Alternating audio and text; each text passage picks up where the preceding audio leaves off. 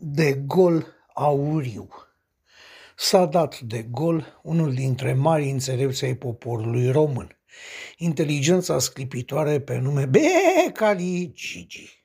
Într-un interviu la România TV a povestit cum a auzit de la maică sa de partidul Haur, care auzise la rândul la biserică și cum s-a hotărât să-i ajute material, că el în politică nu se mai bagă, că sunt oameni cu credință, nu ne-a spus în ce sau cine, că le-a dat și sediu și alte cele.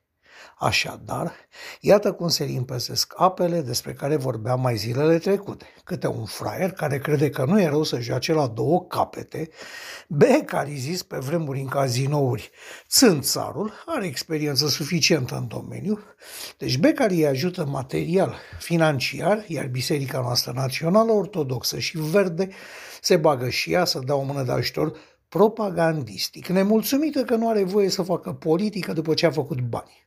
Formula legionară este copiată, poate din voință, poate din prostie. Mai lipsește cultul morții și Casa Verde, pardon, aurie, dar vor veni probabil și ele.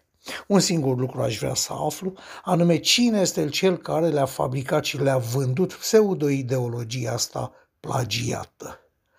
Asta se întreabă un om de pe stradă. thank you